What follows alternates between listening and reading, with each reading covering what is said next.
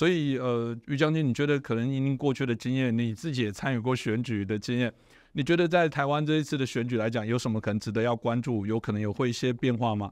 呃，进入进入最后十天哦，已经不是所谓的感动或催票哦。我觉得你你说催票哈，那应该是十天之前要把尽量可能本来不是很认同你的人，要感动他，要把他票催出来。那最后其实就是一个使命感了。你要你要让所有的选民具备一种使命感，就是不能差我这一票。那不能差我这一票，这种要如何把这这些使呃选民的使命感把它给给激发出来？第一个就是。你如果告诉所有人，呃，我我赢定了，或是我输定了，那就是失落跟失望嘛。啊，赢定了，我还同你干什么？随便了。哦，那你不会赢，我浪费这个时间投票干什么？所以这一次在封关以后，大家都平均，没有一组被气饱。我认为是三组哈候选，没有一组被气饱，也不可能被气饱。那这会激发出选民的高投票率，大家会觉得不差，不能少我这一票。我觉得这是非常重要的一件事。那么很多人讲哈。呃，谁得了年轻人，谁抓到了中间选民，谁就得天下。这句话叫做废话。为什么找年轻人、找中间选民呢？因为这一群人吼不可控性很高，他不属于蓝，更不属于绿，他通常会自称他我无党无派，我我没有特定的意识形态，我就是要选一个能够为我未来前程变得更好，让我生活过得更好，让我经济变得更好，让我的前途远大的一组。那以前这一组哈，在在二零二零年通常没得选了，因为除了蔡英文跟韩国瑜之外，还有一个宋楚瑜。宋楚瑜在在二两千年哈，可能是这些人的首选，可到了二零二零年，二十年后，这这不是他们的首选，所以变成在呃上一次的选举二零二零年，中间选民很明显的靠向了蔡英文嘛，年轻人靠向了蔡英文，所以蔡英文创造了八百一十七万票的一个奇迹。今年我我可以跟大家讲，不会有这种奇迹出现。因为为什么？因为中间选民跟年轻人，他们有了另外一个想象空间，叫柯文哲。那柯文哲做的很好吗？八年的台北市长的这个任内的政绩，大家去检视。可这些人是不管了。什么叫不可控？这中间选民跟年轻人，我才不管你政绩呢，我只管你非蓝非绿。我投你就是一个字，我开心，我爽了，就是这样子。那这样子能够。成为呃选选举的胜负关键吗？你没有基本盘，你光得到了中间选民，得到年轻人，你并并你没有办法得到天下。所以说，今年你说中间选民跟年轻人，我我我敢很明白的讲，因为我柯文哲很几很多场造势会活动，我都有到现场去看，年轻人居多，真的年轻人居多。还有呢，有一些呃对于社会不满的失落者居多。这些失落者是哪些人？他也是高学历哦，我一样是硕士博士，可是我一样是硕士博士，我的成就跟我的年收入却比不上我其他的同学哦，同班同同期同学啊，我也硕士毕业，你也硕士毕业，我也念到博士，为什么他飞黄腾达？为什么我变成流浪教授？这些人居多，就是对生活不满，对于现况不满，对于执政不满，对于国民党又不相信的人，这些人往柯文哲那边跑。这些人就是我们当时所称的中间选民嘛？那这些中间选民被柯文哲这么一抓，那柯文哲就赢定了吗？没有，他没有基本盘，蓝绿都有基本盘，柯文哲没有，是蓝绿的基本盘加上这个不可控的因素，中间选民跟年轻人，他才会赢嘛。可是柯文哲只有抓到中间选，而且不是全抓了，抓到大部分，所以今年会形成三足鼎立，这是必然的。你说要弃保，中间选民跟年轻人会弃保？不会啦，不会弃保。然后他会不出来投票吗？今年看来他也不会不出来投票，他一定会出来，因为他们深信柯文哲会给他们未来。对，这就是今年选举非常吊诡的地方。那我说谈到呃最后十天三组候选的冲刺的方式，最厉害的方式就是漂亮的空战，然后结合陆战，这叫做地空整体作战或者三军联呃这个空陆联合作战，这是最棒的选战。那现在蔡英文这一组开始这样做了。因为他那个那那个蔡英文亲自开车的那段影片啊，现在我昨天晚上看就超过六百人点阅，三个平台超过六百六百万人，六百万人点阅，那很可怕。我们自己在做 YouTube 平台的哦，你一部片子能够一个晚上破万，其实很优了啦。那他能够破六百万了，那那真的是有一点有点可怕。那其他的阵有没有发现？有有发现。我回忆了一下，这么多年来参与或是浮选。让我印象深刻的三支片子，第一个就是马英九那个准备好了，大家记不记得当年马英九？很多县市首长对对对，气势最旺准备好盛，我准备好了，哇，那个片子说句实话，那那个气势磅礴。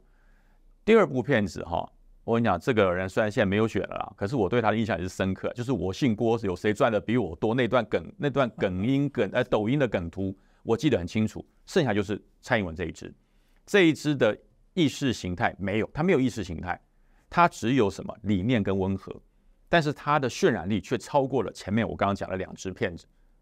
马英九那支是完全政治味嘛，所有人站队，然后就团就是后面还有马在还有马在跑我记那得那就是意识形态嗯跟深蓝的团结，在那个年代，那部片子很好。那么郭台铭当时为了要联署，所以拍了那个抖音，但虽然是短时间下架，可大家印印印象很深刻。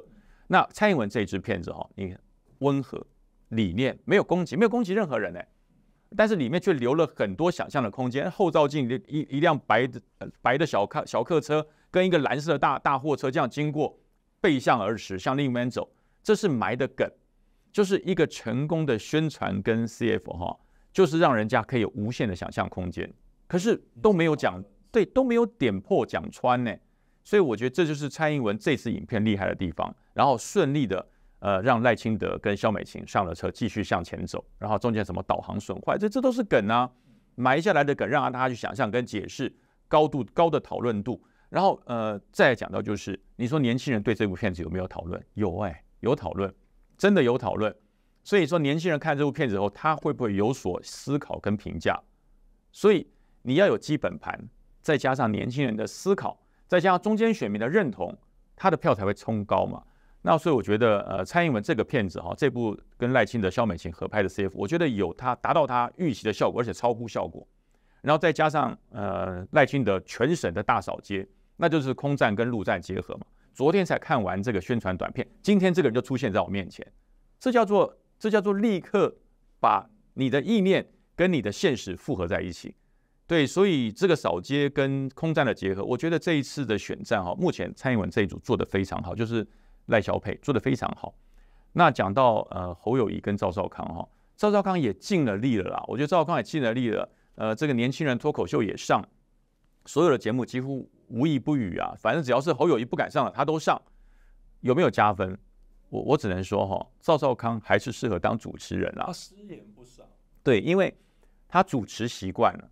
呃，我上一次投赵少康的时候，应该是我二十六岁的时候吧，我投他，那应该历经了三十年，但赵少康的选举的 tempo 节奏没变，还是当年我投台北市长的赵少康一模一样，没有变。那只是呢，他多了更多沉稳。为什么？主持节目主持这么多年，他更沉稳，他主导议题的的这个做法更精准，但是呢，精准的议题却没有跟上时代的节奏。整个选战的节奏他脱节了，呃，他忘记他是副总统，他忘记他是辅佐，他是辅佐，他是副手。呃，针对这个年轻人最最喜欢的脱口秀，他居然直接讲侯友谊如果不请假，这个国中生不幸的事件不会发生。那那谁叫侯友谊请假了？他说民进党逼的，这这滑天下之大稽，是谁逼你选总统？你自己要选的啊。况且我讲休假不等于停职，现在侯友谊对于新北市长。几乎停职，哎，就没有没有在做了。不管发生惊天动地的大事，他都一律不管，这叫停职啊，与他无关。与他无关。休假哈是说我奉命令休假，核定休假，但是我的单位发生重大变故的时候，我一定要销假回来，这叫责任嘛。那大家看到的侯友谊是没有这份责任感，那赵少康把他点破了，是赵少康把他点破了，所以我才说，呃，赵少康有帮侯友谊拉回深蓝的支持者。但是却流失了原来侯友谊拥有的部分的中间支持者，他跑掉了，跑哪里去了？呃，我的研判是跑到柯文哲那边去了。所以柯文哲现在整个陆战气势并不差哦。那柯文哲的做法就是要让民众党变大，增加他的立法院不分区的席次。那柯文哲每增加一席，国民党就减少一席，这是这是必然的，这是必然的。所以我才说，你看现在不管是侯友谊，不管赵少康，从来不批评柯文哲，从来。不管柯文哲讲他什么，他们最多最狠的话就是“己所不欲，勿施于人”，没有再重的话了。为什么？就表示国民党他没有那个志气，立委可以单独过半，所以只有仰赖柯文哲未来在立法院的合作，这才是让我们看了这个百年大党哦，选到后来一点志气都没有，从蓝白河到讨好柯文哲，到现在选举没有任何这个百年大党的霸气，没有霸气，未来怎么治国？